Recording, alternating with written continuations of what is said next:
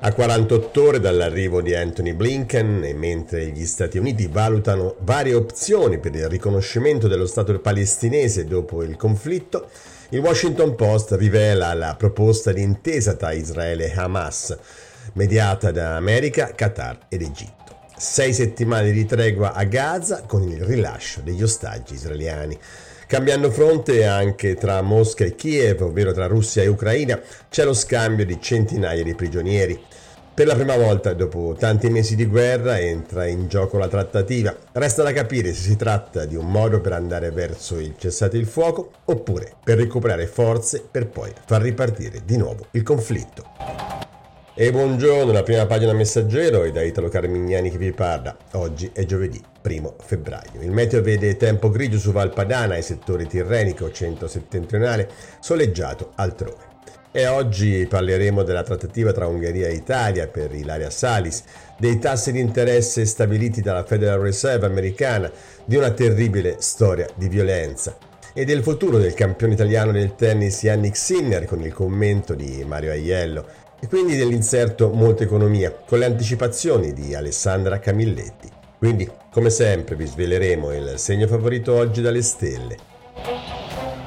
Partiamo dall'Ungheria, la visita dei genitori, fidanzato, amici sullo sfondo, la trattativa per concedere gli arresti domiciliari, possibilmente in Italia. Qualcosa si muove sull'asse Roma-Budapest nel caso di Ilaria Salis. Dal nostro inviato Francesco Bechis. Un rapporto sulle condizioni di detenzione nel penitenziario 2 di Budapest, già carcere in dotazione della Gestapo negli anni dell'occupazione nazista. La visita di genitori, fidanzato, amici, sullo sfondo, la trattativa per concedere gli arresti domiciliari, possibilmente in Italia, che procede sotterranea, nonostante il muro del governo ungherese di Viktor Orbán. Ieri sera in hotel a Bruxelles l'incontro tra il premier ungherese e Giorgia Meloni. Qualcosa si muove sull'asse Roma-Budapest nel caso Ilaria Salis, anche se l'impasse è destinato a durare. La sua credibilità è altamente discutibile, come dimostrato dalle false dichiarazioni rilasciate sulla sua istruzione e sulla sua situazione familiare, spiega in una serata il portavoce di Orban, parlando dell'insegnante di 39 anni detenuta a Budapest con l'accusa di aver aggredito un gruppo di neonazisti a inizio anno. I reati in questione sono gravi sia in Ungheria che a livello internazionale aggiunge. E sulle manette ai polsi in tribunale che hanno scandalizzato l'opinione pubblica italiana il giudizio non è più tenero.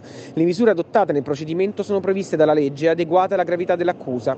Il governo di Budapest usa il pugno duro, fiuta perfino un complotto. I media di sinistra e i gruppi per i diritti umani hanno lanciato un attacco orchestrato per distruggere le nostre buone relazioni con l'Italia, accusa il portavoce di Orbán in una nota e pensare che dietro la retorica incendiaria qualche segnale di disgelo inizia a intravedersi. Ieri mattina alle 11 la famiglia è riuscita a vedere Salis. Il padre, la madre, il compagno e un'amica stretta sono andati a sincerarsi delle sue condizioni in cella e l'hanno trovata rinfrancata, racconta chi ha potuto parlarci, perché il giorno prima Ilaria ha avuto l'impressione di un cambio di passo nel suo caso giudiziario. A bussare alla sua cella è venuto in persona il procuratore generale ungherese Peter Polt, un fedelissimo del premier Viktor Orbán. Si inizia a vedere un po' di luce, si sfoga all'uscita dal carcere il padre Roberto. Intanto si muove la Farnesina. Pretendiamo che il rispetto delle normative comunitarie per i detenuti, ha detto ieri sera il ministro degli esteri Antonio Tajani a porta a porta, ma rispettiamo le decisioni della magistratura ungherese. La Fed lascia i tassi fermi e smorza la speranza di un taglio a marzo. Ridurre il costo del denaro non è ancora opportuno, osserva la banca centrale americana. Da New York, Angelo Paura. Nessun taglio a marzo, forse un primo ribasso dei tassi a partire da giugno. Sono questi i segnali che arrivano dal primo incontro dell'anno del Federal Open Market Committee. Come atteso, i governatori hanno deciso di mantenere il costo del denaro invariato nell'intervallo compreso tra 5,25 e 5,50%, ai massimi degli ultimi 23 anni.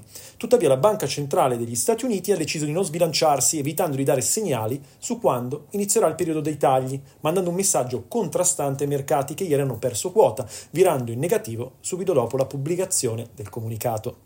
Siamo arrivati alla fine del ciclo di rialzi, ha detto il presidente della Fed Jerome Powell, ma l'economia ha sorpreso le previsioni in molti modi dopo la pandemia e i progressi in corso verso il nostro obiettivo di inflazione del 2% non sono garantiti, ha aggiunto. Una vittoria a metà, visto che uno dei dettagli che Wall Street si attendeva è arrivato. Nel comunicato che ha seguito la decisione di non toccare i tassi, la Fed ha rimosso le parole che indicavano la volontà di continuare ad aumentare i tassi di interesse fino a quando l'inflazione non sarà sotto controllo e vicina al target del 2%. Ma non basta per tranquillizzare, visto che per ora non ci sono ancora elementi per capire se e quando inizieranno i tanto attesi ribassi che la Banca Centrale degli Stati Uniti aveva fatto intendere sarebbero stati tre nel corso dell'anno. Anzi, sembra che le politiche di estensione non siano imminenti, cosa che si scontra con le speranze del mercato che invece scommetteva sui primi tagli già a marzo. Nella nuova frase inserita nel comunicato si legge che il Comitato non si aspetta che sarà opportuno ridurre l'intervallo prestabilito finché non avrà acquisito maggiore fiducia che l'inflazione si sta muovendo in modo sostenibile verso il 2%, cosa che allontana, come dicevamo, la data dell'inizio dei tagli. Ancora una volta la Fed vuole prendere tempo e capire se la lotta all'inflazione causata dalla pandemia e dall'instabilità globale è veramente finita. Questo mentre tutti gli indicatori mostrano la strada da seguire, quella che poi i mercati chiedono da almeno sei mesi, ovvero l'inizio di un periodo di tagli. L'inflazione è scesa notevolmente, passando dai massimi degli ultimi 40 anni, il 9,1% del luglio del 2022, al 3,4% del mese di dicembre 2023. L'economia continua a crescere e i posti di lavoro sono stabili, cosa che nonostante le politiche della Federal Reserve fa pensare a un atterraggio morbido più che una possibile recessione. Nella conferenza stampa che ha seguito la pubblicazione del comunicato, Powell è stato molto chiaro sul perché di tante precauzione.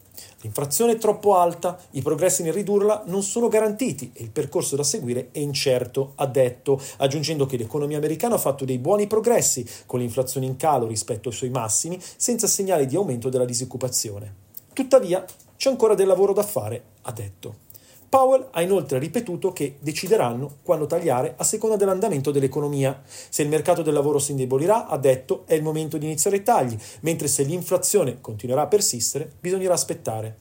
Intanto David Kelly, analista a capo della strategia globale di JP Morgan, non ha dubbi.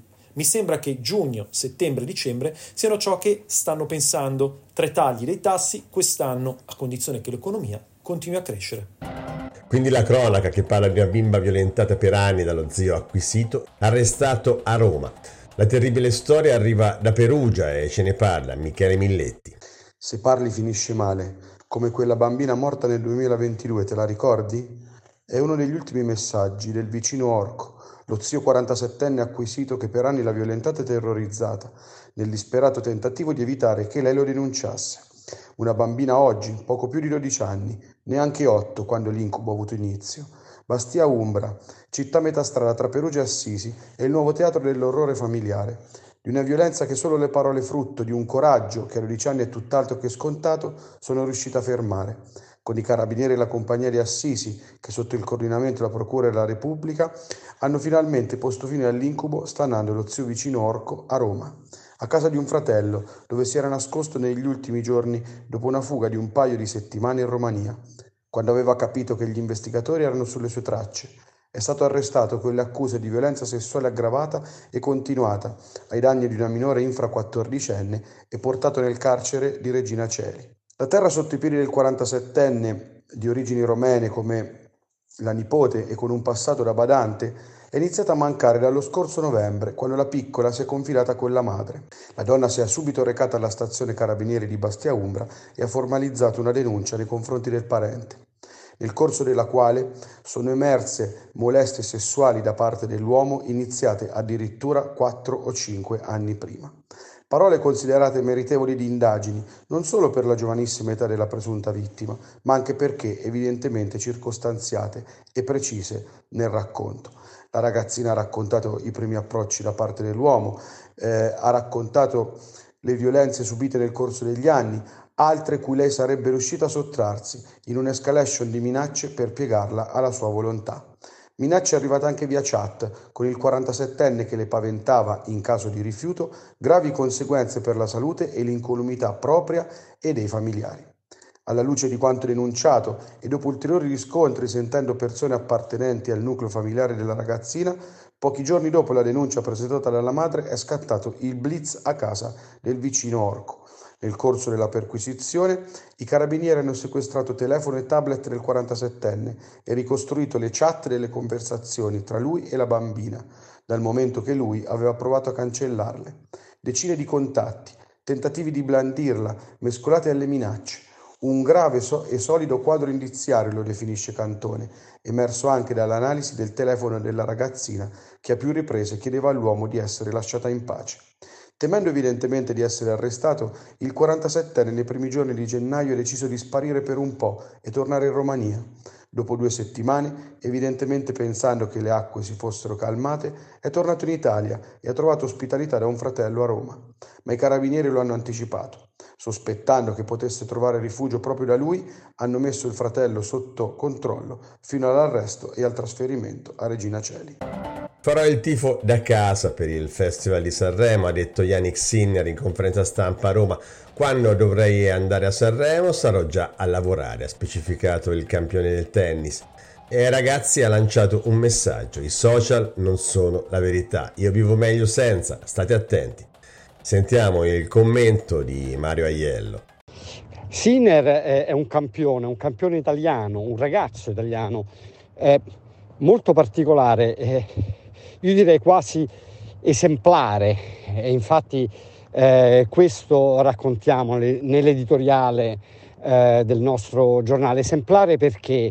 Perché eh, è un ragazzo pieno di valori, eh, è un giovane che dice che i social eh, rappresentano una falsa realtà, che preferisce leggere un libro eh, che immergersi in Instagram o in TikTok. Eh, strano sentire cose così eh, da un eh, poco più che ventenne, eh, eppure c'è un motivo di speranza guardando a un giovane di questo tipo e la speranza è fatta è fatta di questo, nel senso del, dell'impegno, del lavoro, del merito, del talento.